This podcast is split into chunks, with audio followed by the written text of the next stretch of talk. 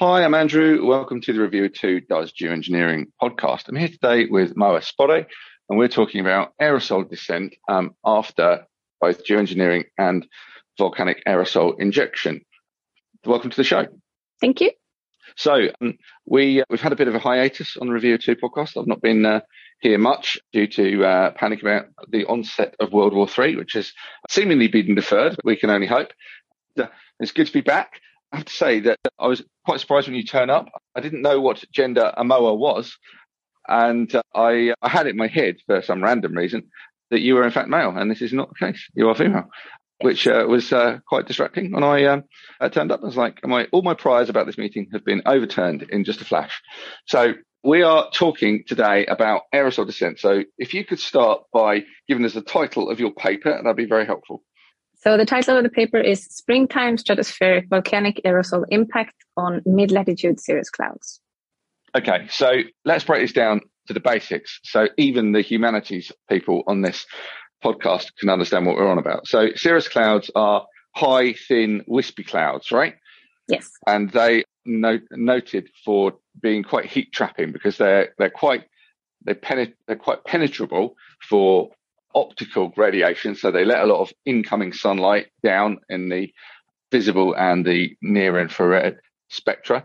But the tops of the clouds are very, very cold. And so they don't ra- radiate a lot of heat back to space. So those generally are warming clouds as opposed to the thicker, whiter clouds that are boundary layer clouds, which have relatively speaking quite warm tops and therefore tend to reflect a lot of sunlight back to space and, and they're predominantly cooling. So these removing these cirrus clouds is the basis of the cirrus stripping technology, right? Or cirrus cloud thinning. And anything that we can do that tends to remove cirrus clouds will tend to make the world a bit cooler as opposed to uh, boundary layer clouds, where if we were to remove them, not that anyone would want to, it would make the world rather warmer. That's the basics, right? Yes, that's true. Okay. So if you could go and give us a bit of an intro into the stratosphere. Now, I guess a lot of people on the podcast will understand the stratosphere, but we perhaps need a bit more detail about the, the mechanics of the stratosphere and where it is and, and how it works. Just like we did in the last version of this recording, which we had to abandon due to your rubbish internet connection. So if you basically repeat everything that we've recorded already, that'd be really helpful. Okay. So um, the stratosphere is the layer above the troposphere where where we live and weather and most things that we know about the atmosphere happen and uh, the stratosphere is uh, is separated from the troposphere by the tropopause and the stratosphere actually is not kind of the same altitude everywhere so in the tropics where we have a lot of convection the stratosphere actually starts higher up in the atmosphere compared to mid latitudes, so the poles uh, and when uh, we talk about the stratosphere, we sometimes mention the lowermost stratosphere, which is kind of the lowest layers close to the tropopause, where there is a bit more interaction between the, the troposphere and the stratosphere. Uh, and in general, we have kind of an upward motion in the tropics, uh, in the stratosphere. Uh, and then the air kind of spreads out towards the poles, and then it starts to descend at kind of mid latitudes and towards the poles. So when we've got particulates that are in the atmosphere, uh, in the stratosphere, because of uh, volcanic aerosol injection or geoengineering. How do the, these particles get out? Is it is it they fall through the air mass, or is it the air mass itself that moves predominantly? I wonder if you can go into a bit more depth about that. Well, essentially, it depends a little bit on particle size. So the larger particles, which are maybe larger than a few micrometers, they have kind of a enough gravitational settling velocity so that they can kind of fall through the air. Uh, but for the smaller particles, the ones that are smaller than maybe one micrometer, they generally they aren't like heavy enough to actually fall. So they more just follow the air flow uh, and would then sort of get transported towards the poles and and mainly be transported into the troposphere at mid latitudes and high latitudes. So we don't like small measurements on this show. So if you could give us a kind of kitchen equivalent of what these particles are like, are they like a grain of dust? Are they like a smoke particle? Are they like the kind of cloud that you get off your shower? How big are they? Mm, So, I mean, the, the large particles would be uh, the ones that are a few micrometers, that would be dust particles. And the particles that are below one micrometers, they would be smaller than dust particles. They can be kind of tiny, tiny soot particles, but they're, you know, they're not visible to the human eye. So we can't really see them. But so they're, more, they're um, more like cigarette smoke. So the steam in your shower, you can see individual particles, right? But smoke, you can't really see individual particles in smoke. It just looks like a haze, right? So the smaller particles are more like cigarette smoke, and the larger particles might be like bathroom steam or the dust in your shower, right? Yeah, or something like in your shower or the, or the dust in your house. Yeah. Okay, great. So do you want to start giving us a précis of what you discovered in your paper? So we discovered, um, well, we actually did a, a, study previously to this one where we looked at, we had airplane measurements from the lowermost part of the stratosphere in the northern hemisphere. And they were collecting particles onto um, to filters. Have you got your own? Has your university got its own private jet? No, this was a this is a research project called the Caribic. It's actually uh, there was a measurement container installed on a commercial Airbus so on some of the flights, they would take a lot of instruments along, and there was like an air inlet underneath the aircraft. Uh, so that would collect particles in the lowermost part of the stratosphere, and uh, the particles would then be taken to Lund University, and they were analyzed in in a particle accelerator for which elemental compounds that they consist of. So they could see, you know, if we have a lot of sulfate particles, for example, through this method. So um, that's pretty cool, and I knew nothing about that experiment. Where can people find out about that? well, uh, they could go onto the Caribic website, but um, this project is no longer, or the particles is no longer being collected and analyzed here in Lund. We ran out of funding for that, unfortunately. But That's yeah, the Caribic platform, the web page yeah. is quite informative. You'll have to put in in the notes that we put on this podcast. Um, yeah, absolutely. We do actually put we do actually put links. So when you click on the show title, you get the show. But equally, you can scroll down and there's we like a reading list for people that are non-lazy listeners to do some uh, wider research. So, what was the name of this? Was it called Caribic or something? How do you yeah. spell that? Uh, with the C, like the Caribic, like like the, the, Caribbean, right? Yeah, exactly. Okay, great. All right. Well, you can send me a link for that, and we'll in the um, in the show notes. Mm-hmm. So, uh, um, about yeah, this, so they um, collected these particles in the lowermost stratosphere, and they saw that during years after volcanic eruption, there was more sulfate particles there, which makes sense. Uh, and then uh, they saw also that these particles were making their way into the upper troposphere. And they asked me if I could look at, because I was working with satellite data of clouds. So they asked me if I could look at satellite data of clouds and see whether we could see a shift in these cirrus clouds. Were they affected by the particles? So what we saw was that there was a decreased reflectance of the clouds, of the cirrus clouds during these periods when we had higher sulfate loading in, in the lowermost stratosphere.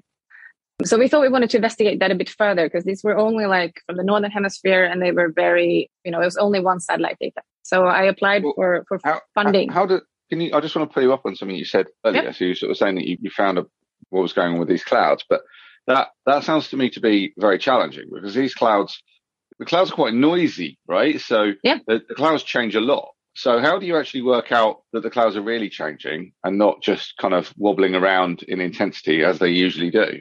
Well, in uh, in this study, uh, we used a uh, we used data from a specific satellite instrument that looked at a specific uh, wavelength where cirrus clouds appear very nicely. So essentially, the this this satellite was very good at looking at specifically cirrus clouds. And what we looked at was averages over. So we looked at monthly averages of of the cirrus reflectance um, and compare that between different years where we looked at, you know, between years when we had a high aerosol loading in the stratosphere and years yeah, I, I get, I, I get the principle. Like, I mean, for example, it's April or it was April a couple of weeks ago, and April was a particularly dry month in the UK, right? So if you looked at one April and then you looked at the last April, you might say, hey, something's happened that's made April really, really dry. But actually, most of that, or almost all of that, is going to be just natural variation. How do you mm. know that what you're looking at is a real effect?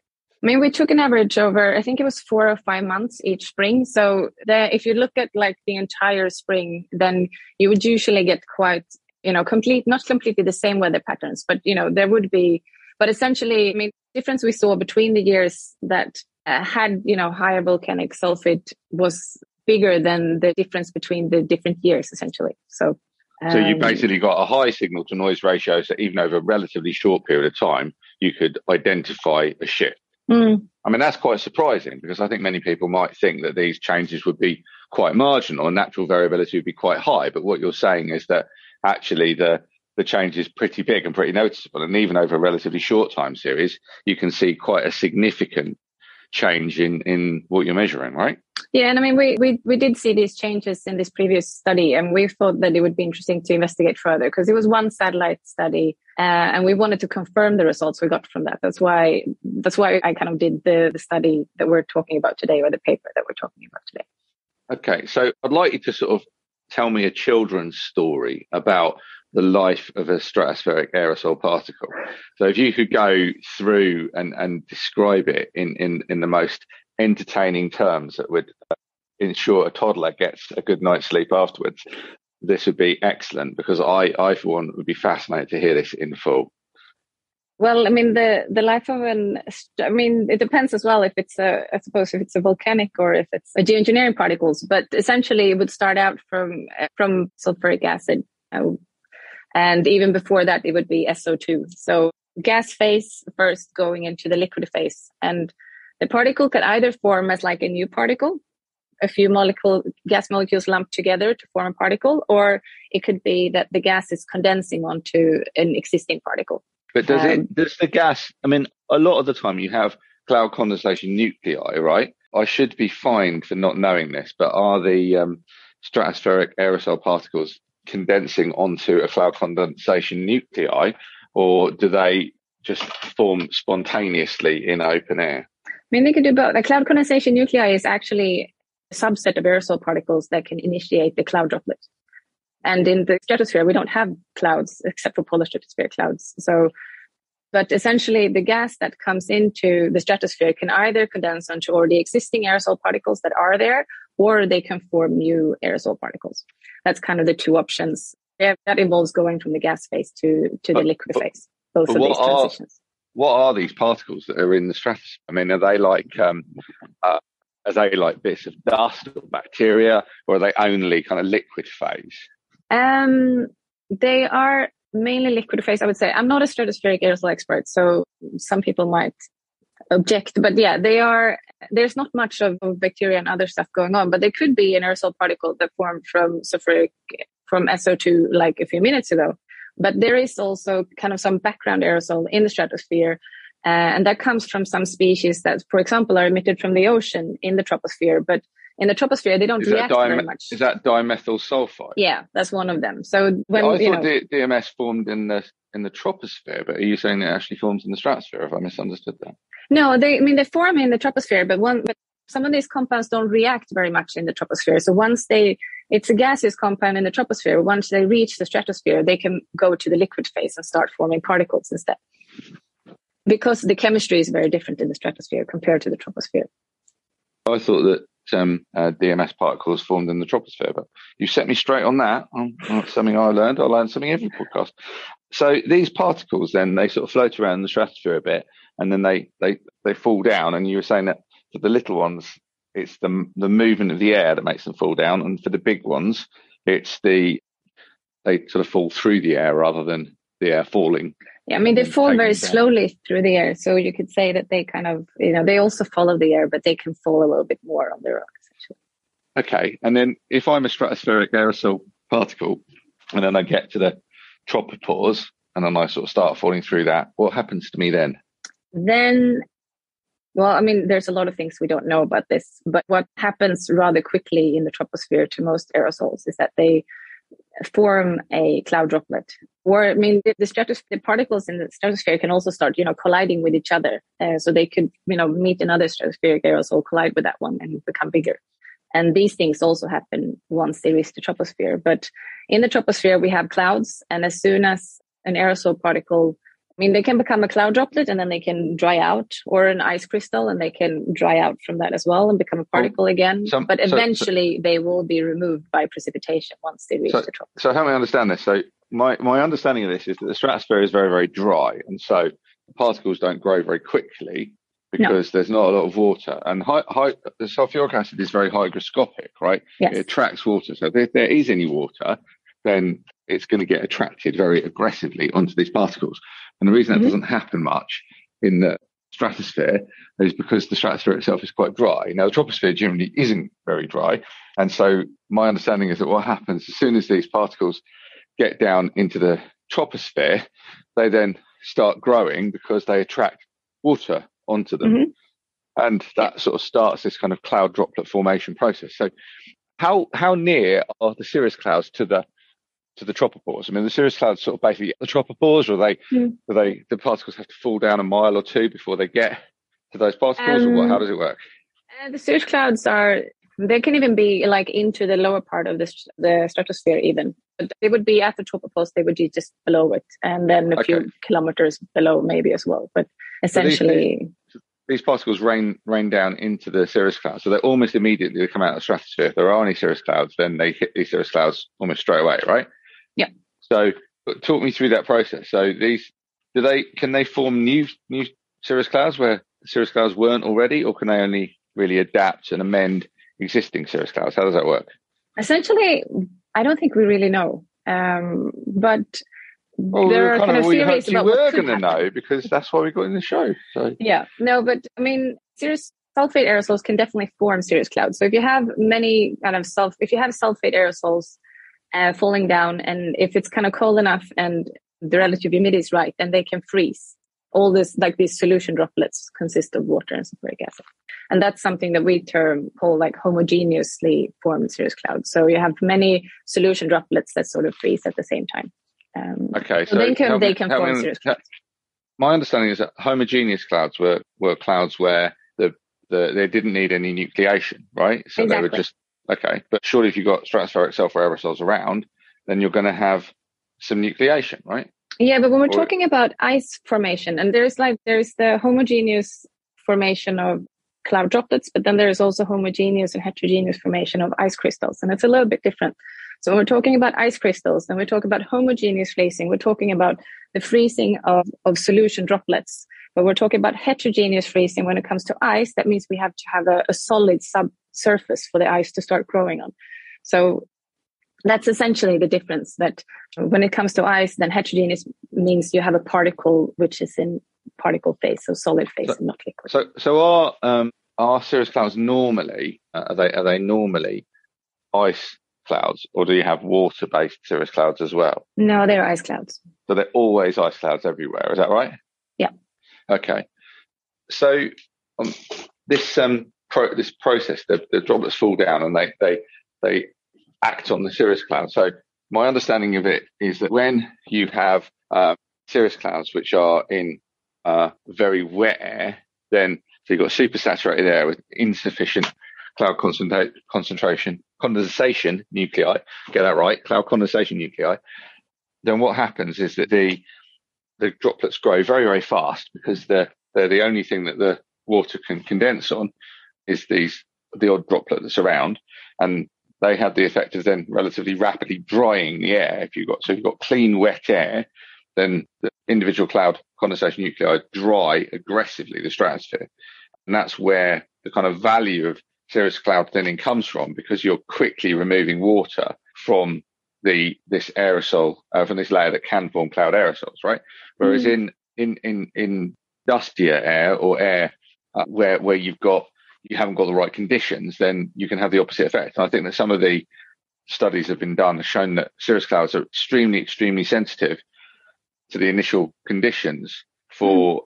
cloud seeding. So you you end up it's very hard to do cirrus cloud thinning as a geoengineering strategy because it's very hard to get the right conditions and to observe the right conditions before you start your intervention. And, and there's a big risk that you end up with the opposite effect of the one you want because instead of having big fat particles that fall out of the sky, you end up just creating more clouds that wouldn't have been there in the first place, right? Is, it, yeah. is do I understand that correctly? Yeah, that's correct. And because we don't know essentially whether the cirrus clouds form through heterogeneous freezing onto, for example, dust particles, or if they form through this freezing of just solution droplets. And if we add, uh, you know, dust particles or uh, or geoengineering, like you know, these uh, solid particles that you want for uh, for cirrus modification, then if you add those to homogeneous nucleation, then you will end up with fewer crystals, large crystals that fall down, the effect you want. But if you add that to you know to dustier environment then you're just going to get more cirrus crystals and you're going to you know the clouds are going to stay for longer. So you get the actual opposite yeah. effect. So, so when you when you say that we don't know i mean we kind of do know don't we? I think the problem comes about when we don't know on an individual cloud right? That's the problem when you make an intervention. If you had a little drone flying around trying to adjust these clouds then the drone it's very hard to know in real time where the drone should go right? That's my understanding of it yeah, but as well, like it was quite a long time. It was assumed that it was only homogeneous freezing that was causing the cirrus clouds. But then there were some measurements where they started to look at residuals of ice crystals and seeing that there were like solid particles inside of them. So kind of depends on you know where you have these uh, ice nuclei present so if you have enough dust or perhaps even soot from aircraft traffic has been proposed as one of these ice nuclei then uh, you know, if they are present, there will be heterogeneous nucleation. But if they aren't, then you will have homogeneous nucleation. So it's true. We don't we don't know if there is enough of these particles uh, to to make the cirrus cloud form through heterogeneous nucleation, and we don't know where. So it's basically so you, well, well, that's a really interesting aside. So what you're saying is that there's at least a suspicion that a large proportion of the cirrus cloud budget could be influenced by aircraft soot yeah, I mean, especially in the northern hemisphere where you have a lot of the air traffic corridors, and there's. I mean, more... surely that'd be quite easy to spot because I mean, like you know where the aircraft go, and you know, you know, particularly which hemisphere they go into, right? So, I mean, if if your if your experiments are sensitive enough to pick up volcanoes, then surely the experiments are also sensitive enough to pick up whether it's aircraft or not, right?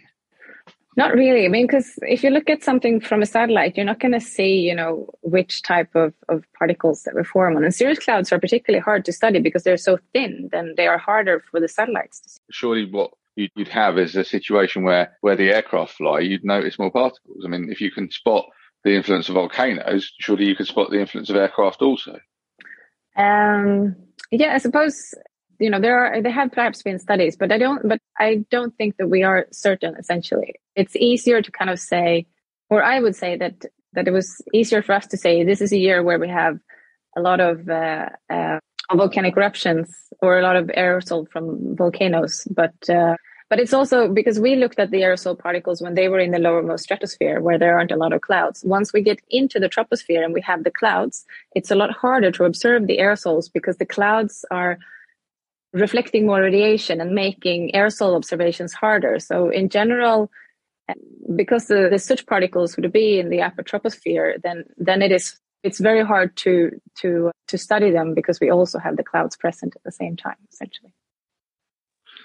Okay, so given us a pretty comprehensive background, so what I'd like to do now is get, dig deep into the paper and what you found, because uh, yeah, otherwise we'll just talk about background forever and ever and ever and never get to your paper. Yeah.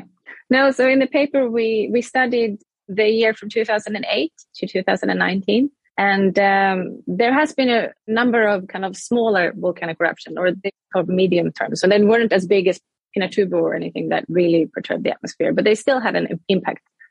So we had a look at at how much they like you know if if there was more aerosol present in the stratosphere which we studied using satellites again this time. We did not use aircraft data.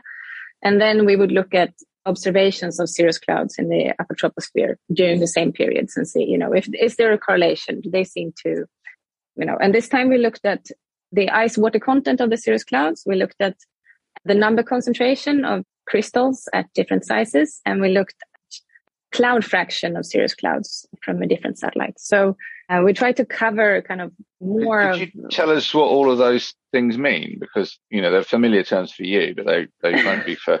Everybody. Okay, so um, so the ice water content is generally just how much ice per sort of cubic centimeter of air, essentially. So in some clouds we have a lot of ice, and then ice water content is higher, but in others, so it, it's just you know. So what you're talking um, about, just to be just to be clear, there is that mm-hmm. ice water content. You're, it's not the ratio between ice and liquid water. You're saying yeah. what is the what is the amount of water that's in the cloud, and we're in this kind of cubic centimeter of air or whatever. Mm. it's, it's the amount of water that's there, but we're but it's the ice fraction that we're interested in. Yeah, I mean, it's essentially we're not expecting any liquid at all. So it's essentially like how much air, you know, how much of the uh, this air parcel can, is is ice and how much is is air essentially. So, mm, so it's more. Okay, great. Yeah. And what are the other things that you, the other So we looked at the ice crystal concentration. So it's the same thing, like within this little box of air, how many ice crystals do we have essentially? And we can then look at different sizes. So how many large ice crystals do we have and how many smaller ice crystals do we have? And this is something okay. that the satellite can can estimate through uh, quite advanced measurements. And and the the uh, and the size distribution of particles there's is a profile of size is always the same. So you always get, for example, a normal distribution, but the uh, mean is shifted or do you have uh, you know completely different shapes of distributions in different circumstances?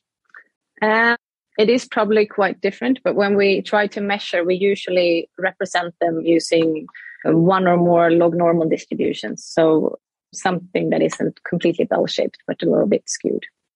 But when we try to measure or model aerosols or cloud uh, ice crystal concentrations as well we usually use kind of one or two or maybe three or four modes. And they are usually we use something called log normal mode. So they're not like a completely bell shaped, but they are rather like a little bit skewed onto one side. Is that more like a Gaussian distribution then? So yeah, a Gauss, but it's it's a Gaussian distribution that's a little bit has a longer tail on one side essentially. Okay, and so can you talk about aerosol modes because this is one of the things that I would like people to think that I understand but actually don't.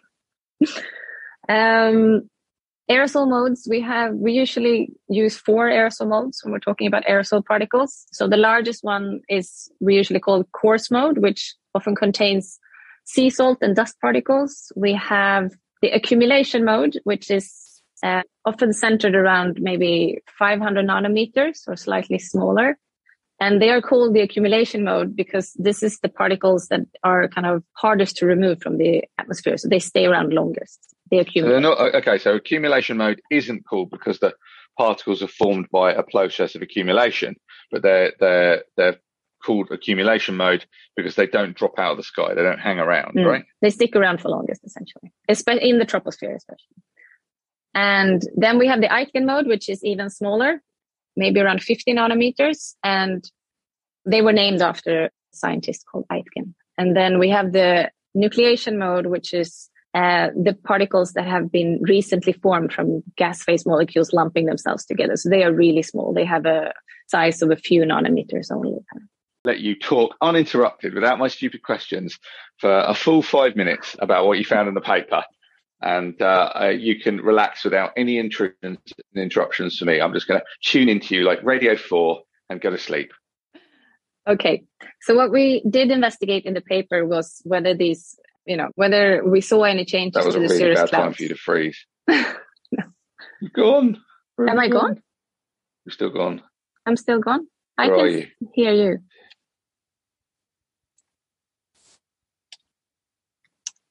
Am I back? Yeah, you right. Okay, you froze for ages there. I don't know whether that was okay. me. Or no, I, okay. Yeah. Um, so, well, we'll just start start again. So I'll give you the intro again. So I'm gonna yeah. I'm gonna switch my mic off for five minutes and let you have a good chunter on about your paper without any interruptions from me, just like I'm listening to Radio Four and relaxing. So uh, off you go, five minutes, and tell us exactly what you found.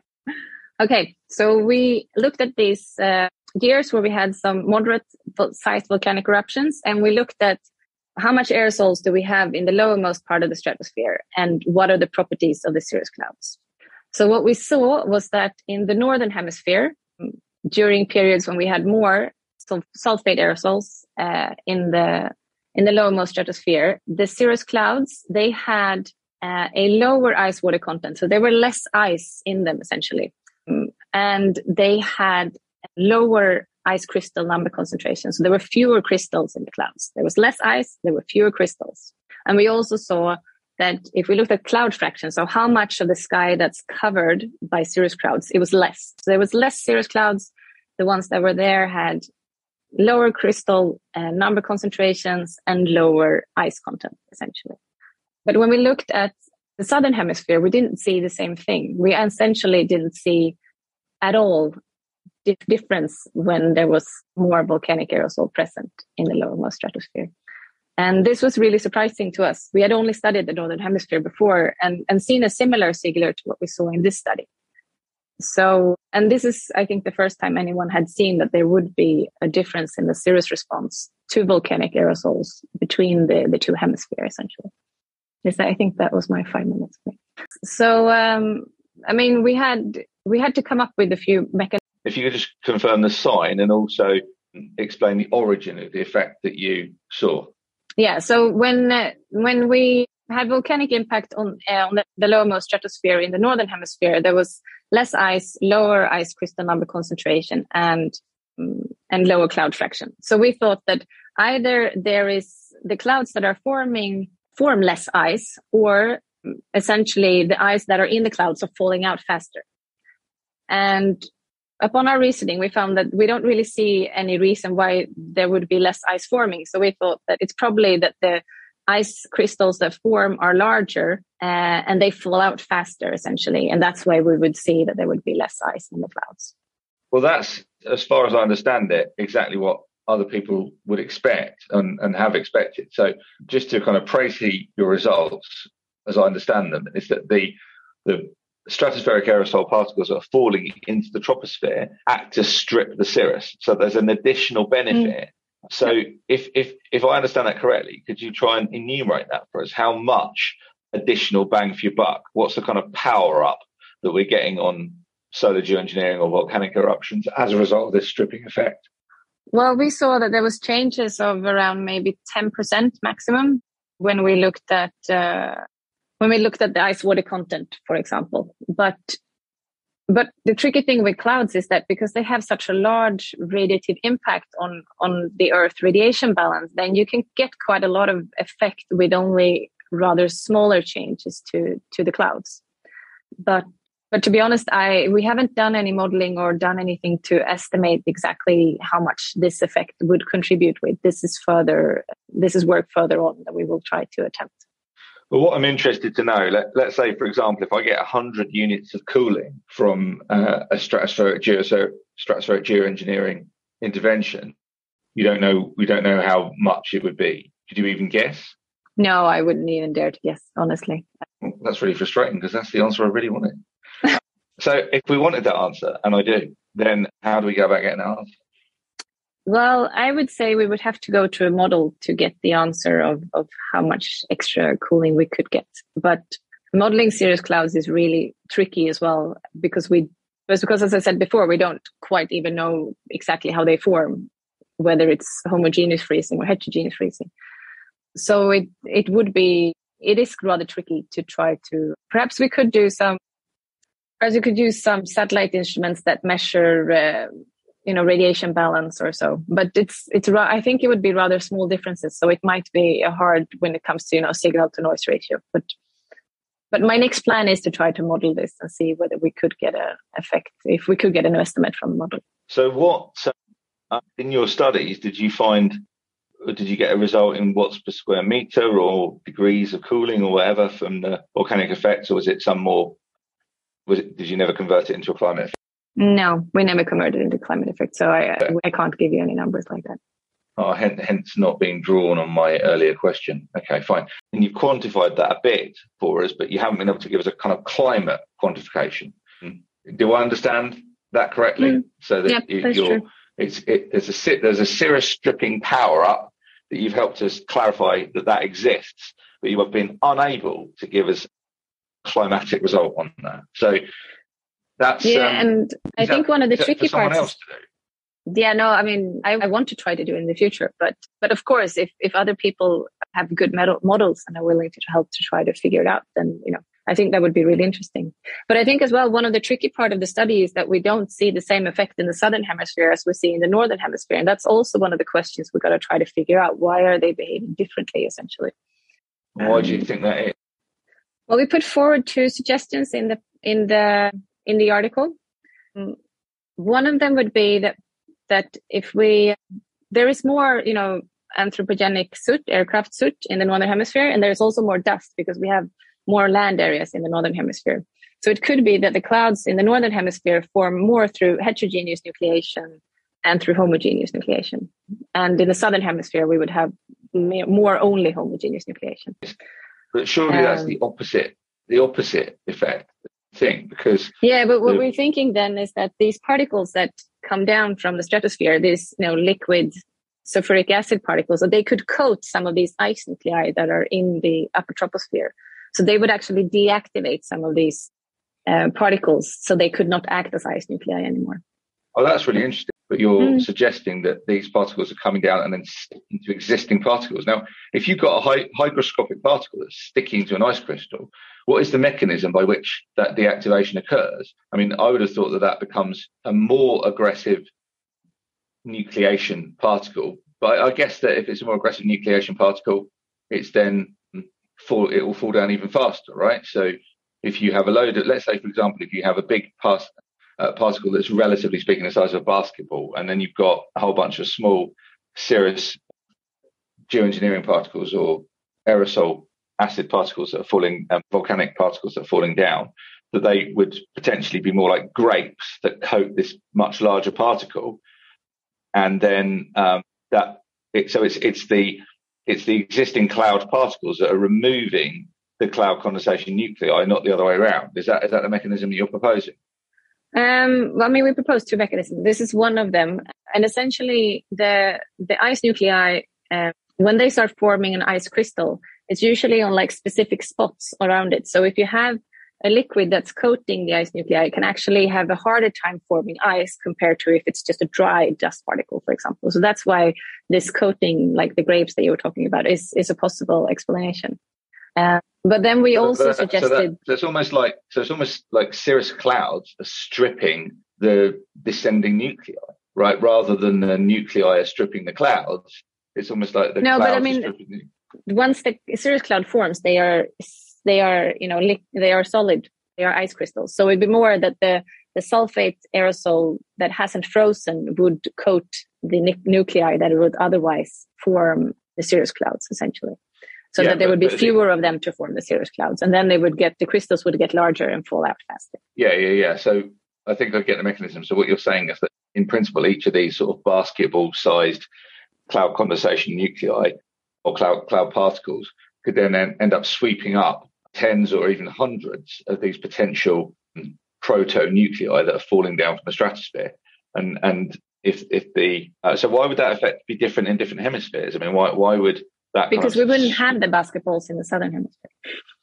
Right. Okay. So that because there's more dust in the northern hemisphere, the cloud particles can form more readily, and so the when they when they when there are existing clouds, then if the particles fall into existing clouds, the, the, clouds remove the particles. Whereas if they form into just air where there's no cloud there at the moment, in very clean air, then they're much more effective at triggering the formation of the cloud particles, right?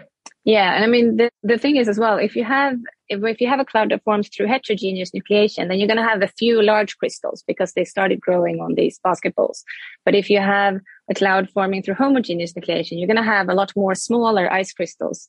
So kind of the properties of of the clouds will be very different depending on on which type of uh, of the nucleation mechanisms they th- form through initially. So if we say that the northern hemispheric clouds form on these ice nuclei which have you know few large crystals. And then we remove some of the basketballs because we are coating them with grapes. Then we will get even fewer larger crystals in those clouds essentially. That's one of the mechanisms we're proposing. Okay whereas in the southern hemisphere you might actually get the opposite effect and you might be forming new cirrus clouds rather than stripping old ones right? Yeah exactly. I mean you would probably or maybe not change them very much at all because you still have kind of the liquid uh, sulfuric acid droplets that freeze homogeneously, essentially. Well, that is quite surprising, and I'm going to have to get, spend some time thinking about that and getting my head around it. I yeah. think we could do with a with a Precis. I'm sure I'm not the only one that's going to be mulling that one over again. So, could you just re-explain the last sort of five or ten minutes of conversation in a, a succinct summary for those of us who weren't clever enough, or possibly even the, li- the listeners who weren't concentrating while they were doing their washing up or driving their car, because that's a really important message. Just just separate out for us how you think the uh, southern and northern hemisphere differ in terms of our grapes and basketballs analogy. All right, so I will, I will. We have this one explanation mechanisms, and I will repeat it, and we have another one as well that that I'll try to explain afterwards. But okay, so let's say that if we have more basketballs, ice nuclei as we call them, in the northern hemisphere, the cirrus clouds there would form on these solid particles, Uh, and because they're quite few, then the cirrus clouds would have few large crystals. While the cirrus clouds in the southern hemisphere, they uh, there are no basketballs or ice nuclei present, so they would form through the freezing of the grapes, essentially, of these uh, uh, liquid sulfuric acid particles. So there would be many small ice crystals in the clouds in the southern hemisphere, and then there would be a few large ones in the ones in the northern hemisphere. So what we thought must be quite easy to measure. I mean, like if you have in the northern hemisphere, you should be able to see that the particles in the cirrus clouds are much larger. So are they genuinely much larger in the northern hemisphere, or, or is that just a a speculation that we've made that's not backed up by any evidence. We haven't really had such long measurements of of uh, of ice crystal sizes in cirrus clouds per se because they are hard to study with the satellites.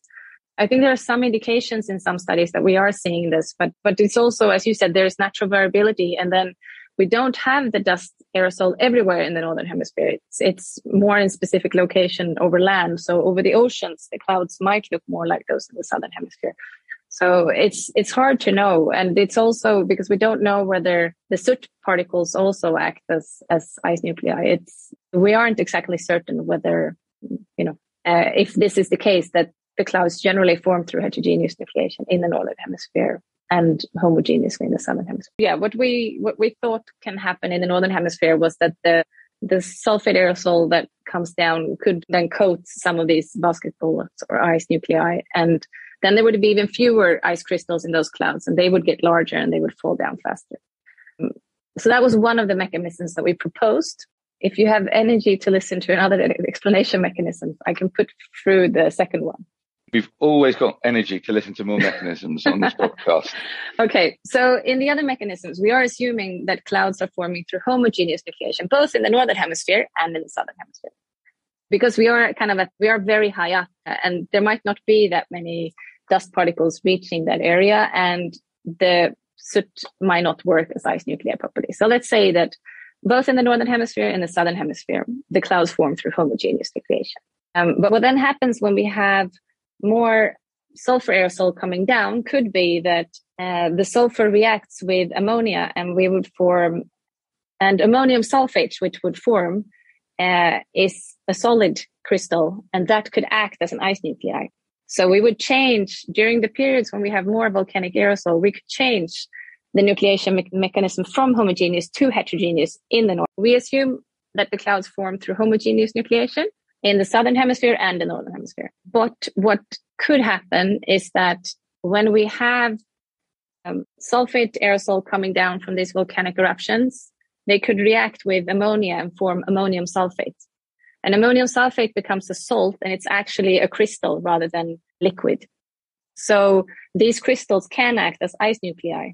So when they would fall to the cirrus clouds, they would change the, the freezing mechanism from uh, homogeneous to heterogeneous. So we would have few large crystals instead of many small crystals.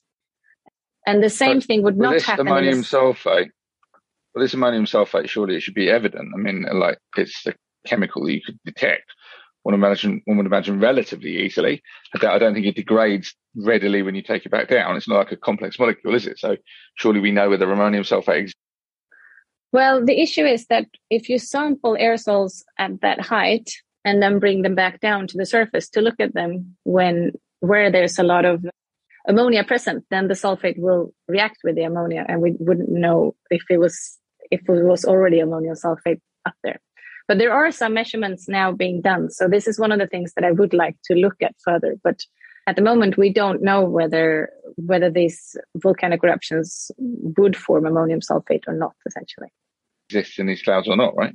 Well, that's fascinating. So talk me through this ammonium sulfate mechanism. And is, is this something that we could play with? Is this something we can manipulate? I, I, don't think we quite know because ammonium sulfate has been found in labs to kind of be an ice nuclei, cirrus relevant conditions. But whether it would actually act like that in the uh, in the upper troposphere is is still unknown, essentially.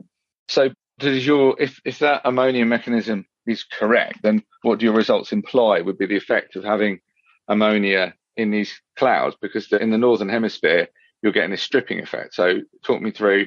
I should be clever enough to work this out for myself, but I can't. No, so but essentially, talk me through. Um, we have more ammonia in the northern hemisphere than in the southern hemisphere. So the reason we wouldn't see it in the southern hemisphere is essentially that we don't have ammonia in the upper troposphere in the southern hemisphere. There are less emissions in the southern hemisphere, uh, and and you know yes. So the what would happen if we would have ammonium sulfate is that instead of the clouds forming homogeneously, they would form heterogeneously. They would get a few large ice crystals instead of many small, and that would, you know, produce the results that we saw in the study. That there was less ice and fewer. So the ammonium, so the so the ammonium sulfate is the presence of ammonia making forming more particles or fewer particles. Mm, well, it's essentially uh, changing the particles from liquid to solid. That's the important part because ammonium sulfate would be solid, could be solid particles essentially and, and how? And why does that make a difference? Is it just does it just change how readily ice forms on them? Yeah, I mean, ice, ice, nuclei have to be solid. If you want an ice nuclei that would act as and produce heterogeneous nucleation, they have to be solid. The particles. So it would the volcanic particles would become solid instead of being liquid, just sulfuric acid and water, essentially. Yeah, but I mean, as I understand it, what happens normally is that these particles will they grow in the liquid phase and then they freeze when there's, I mean, normally when you mix stuff into water, it reduces the freezing point, right? So salt mm. on the road melts the ice on the road. And I would imagine you get a similar effect with the sulfuric acid. So that as you add sulfuric acid, the concentration of uh, water that's required to freeze at any given temperature would be much higher. You have to add much more water um, to dilute out the sulfuric acid to make it freeze at a given temperature. And so that sort of like late freezing is what I think is happening. But what you're saying, I think, is that the ammonium particles are solid. And so you get this like direct kind of sublimation. So like a reverse sublimation of the particles. So that the ice forms directly on the ammonium sulfite particle. Yeah, I mean, essentially, we're also talking about that at a certain temperature, then different things will freeze at different, you know, relative humidity with respect to ice. So the the ice nuclei they generally freeze at a lower relative humidity with respect to ice. So if you have uh, you know some sort of ice nuclei, then they will freeze before the homogeneous freezing occurs, and then the homogeneous freezing won't occur because the, the ice nuclei that has initiated the freezing will eat up all the vapor essentially. Is that correct? Okay, you're gonna have to run that on past me again. I don't like asking to repeat stuff, but I just didn't quite get that. Um, so this is these are new concepts, right? So most of the stuff that we cover on the show, are covered in some form or another, but you're properly stretching my brain here. Yeah. And um, not in true reviewer two fashion, I'm not really capable of reviewing the paper that I'm doing, but I've got to fake it. And you, you're seeing this faking mechanism in real time here. So run that one past me again and see if I can get it. I mean, I should say that, you know, this was twisting my head quite a bit before I managed to put it into the paper as well. So this is you know fairly advanced uh, yeah fairly advanced cloud microphysics but essentially if you have certain temperature then it's the same thing as when you form a liquid droplet. You need to reach a certain supersaturation before the liquid droplet forms. So imagine the same thing except that we are at minus 45 degrees. So you have to have a certain uh, relative humidity with respect to ice before the ice crystals freeze essentially and or the, the droplets freeze. So if you have a ice nuclei present, then you can have ice formation onto the dust particle or the soot particle or the ammonium sulfate particle at a lower relative humidity with respect to ice compared to if you want to freeze the water's sulfuric acid solution droplets. So essentially, if you have pass. a basketball present, then that's going to freeze before the grapes have a chance to freeze. And then only the basketball will continue to grow and actually form an ice crystal. So the sulfuric acid uh, droplets aren't going to freeze essentially. So what you're basically saying is that the ammonium sulfate, if that exists in the cloud, will be more hygroscopic than the sulfuric acid droplets because it can attract and stabilize the water as ice at lower temperature. It pulls the water out from the vapor preferentially because it's a mm-hmm. solid and therefore it's a lower energy state for the ice to freeze on the ammonium sulfate than it would be to fuse on a sulfur, sulfuric acid droplets. Yeah, so that implies that there's a kind of rate a ratio between these things. So when I when when you were talking about this earlier, I kind of assumed it was like 100% ammonium sulfate or 100% sulfuric acid. But you were saying that potentially you could have a small amount of ammonium sulfate particles in the sulfuric acid cloud, but that small kind of doping amount will still preferentially attract the particles, the water to form these large particles. So this ammonium mm. sulfate potentially acts as a very, very effective stripping nuclei because it has a lower energy state um, than a lot. Basically, it's preferentially hygroscopic because it's less energetically intensive for the um, vapor to condense mm-hmm. out an ammonium sulfate particle. Yeah, is that correct? Eventually, yeah. Wow, I've got my head around it. Yay! uh, so, so what you're basically saying is by adding a bit of um, ammonia or, or, or doing this experiment in a place where there already is ammonia, then you're kind of yeah. getting an enormously greater bang for your buck. Yeah, kind of. That could be that could be the explanation mechanism. We don't know. We need to investigate this further. But yes, uh, that's, that's really, one of the again, You're teasing me with your great. Like this is really fascinating stuff. But but then you're uh, you're you're then telling us that we almost know the thing that you want to know, but not quite. So if let's assume that you're right with this ammonium stuff. So how can we make more ammonium sulfate? I mean, could we ammonium, could we use ammonium sulfate for geoengineering? I actually don't know. I haven't, you know, I haven't considered whether we would put both. I mean, well, let's consider it right here, right now on the podcast. Could we okay. make ammonium sulfate aerosols?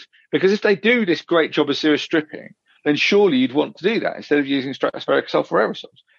The other mm-hmm. advantage of using ammonium sulfate would be that the ammonium sulfate would be stable in terms of its droplet size, right?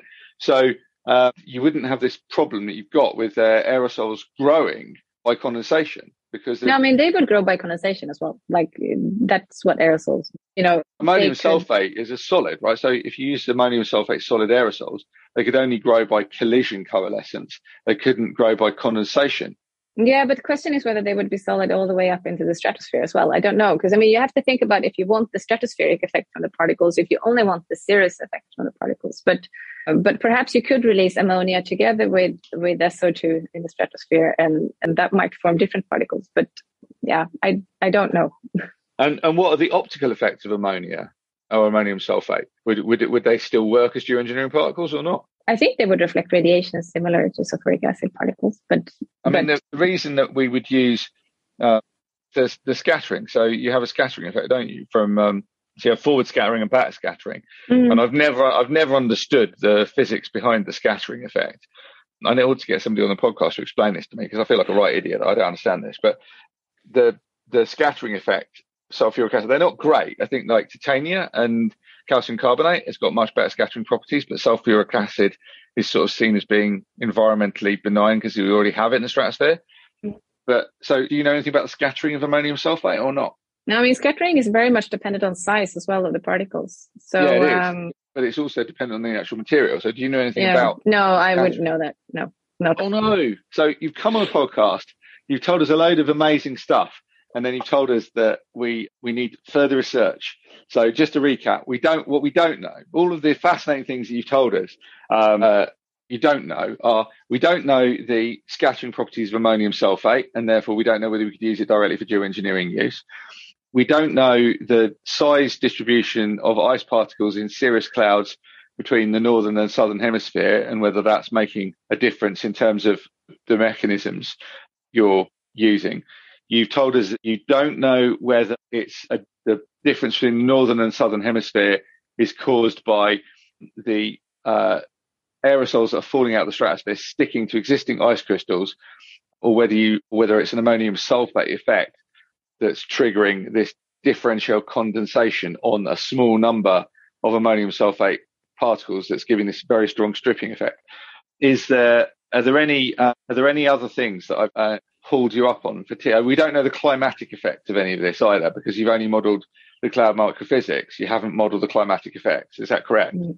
Yeah, I mean we don't even know you know which way cirrus clouds form through homogeneous or heterogeneous Okay. Well, in true reviewer two fashion, then I'm going to reject your paper for posing such so many unanswered questions, which are, are truly fascinating.